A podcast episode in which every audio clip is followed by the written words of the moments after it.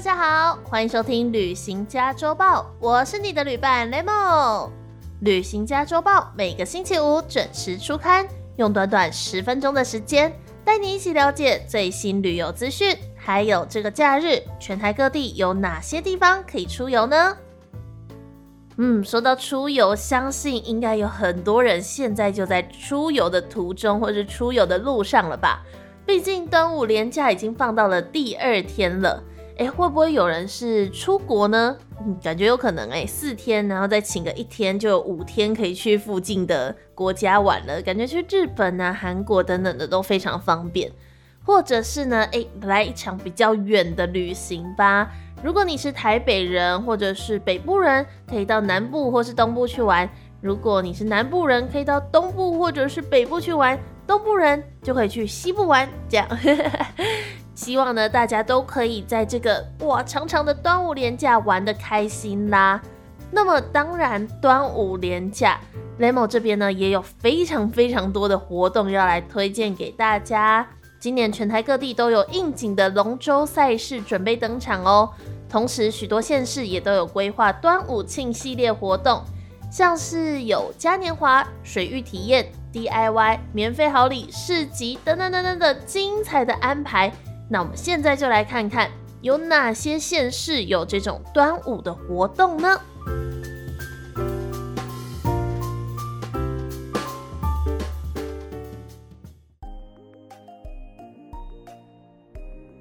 有一个是之前有介绍过的是鹿港的龙舟比赛，鹿港的龙王祭啦。这是每年端午彰化县都会举办的鹿港庆端阳系列活动。今年呢，也结合了鹿港小镇的光影艺术节、河岸绿地音乐会、人文小旅行、鲁班公宴等等等等等非常精彩的表演。如果呢想要来这边看龙舟比赛的话呢，欢迎一起来到鹿港，彰化的鹿港，一起来体验这个鹿港庆端阳龙王祭哦。另外呢，高雄的爱河也有要做这个端午龙舟嘉年华哦。现场呢会规划传统跟竞技龙舟400米直道竞赛，还有龙舟拔河等等的。整体队伍数量呢，据说呢可能会超过历年的记录哦。所以呢，如果你是高雄的朋友，可以来到爱河这边来看龙舟比赛，体验端午的气息。宜兰的苏澳呢，这个就是要 for 北部的朋友了。睽违3年，今年呢，终于要在端午节6月22号当天，在南方澳南天宫前第一渔港再度展开龙舟赛了。所以呢，北部的朋友们看龙舟到这个地方，宜兰南方澳的南天宫前第一渔港。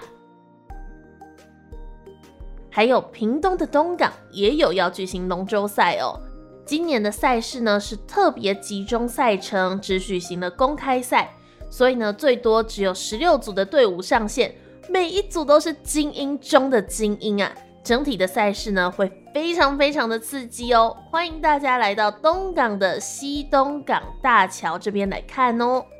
欢迎大家来到东港西东港大桥这边来看屏东这边的龙舟比赛。还有包括新北市、台北还有台南市等等的，其实很多地方都有相关的体验活动哦。不管你是在哪一个县市，刚好趁着这个端午节，可以来体验一下传统的端午文化。不管你是要去看龙舟比赛，或者是要吃粽子等等的，希望大家都可以度过这个快乐的端午连假啦。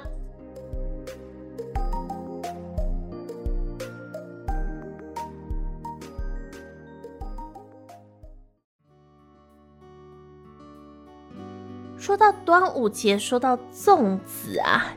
大家知道粽子里面是什么样的东西吗？答案就是米啦，超简单的，应该没有人不知道吧。不过粽子里面会包其他东西吗？我也不知道。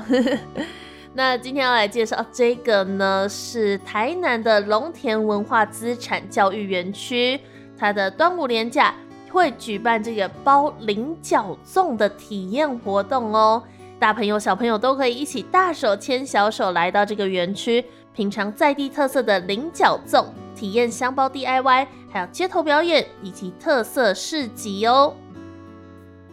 那这个龙田文化资产教育园区呢，其实是在推广这个米食文化，因为这附近的乌山头水库还有嘉南大圳涵盖的范围非常的广大，也是养活了非常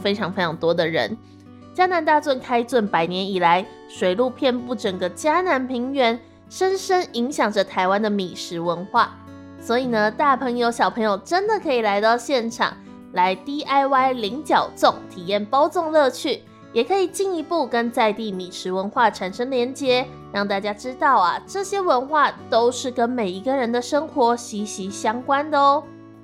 那龙田文化资产教育园区除了这个活动之外，这个地方呢，也是一个很有趣的地方哦。它不但把旧产业场馆保留，还加入了考古中心，大朋友小朋友还可以来到这边玩巨大的柏青歌台、室外的弹跳山、沙坑，还可以探访旧仓库，走上观景台来看隔壁铁道的火车。除了来参加 DIY 逛市集之外，也可以顺便来这边走走玩玩哦。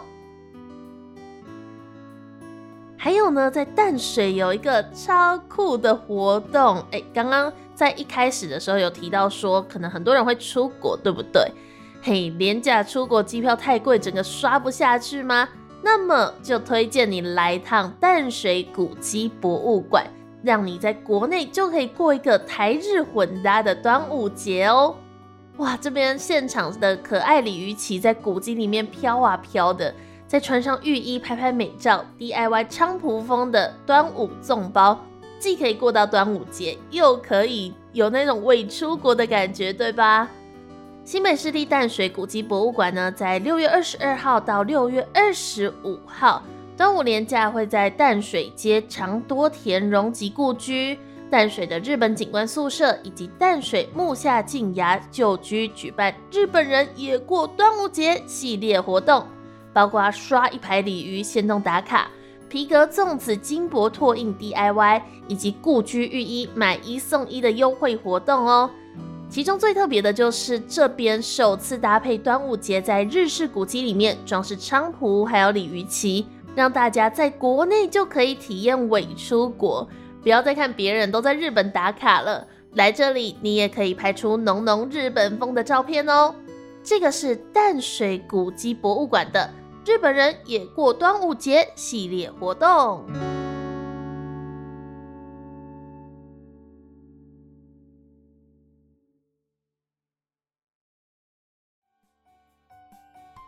好啦，今天的旅行家周报已经阅读完毕啦。不知道现在正在家里或者是正在玩的你，有没有又找到了一些端午节的乐趣了呢？希望大家端午节快乐，每天都开开心心啦。我是 Lemon， 下个星期同一时间我们空中再会咯，拜拜。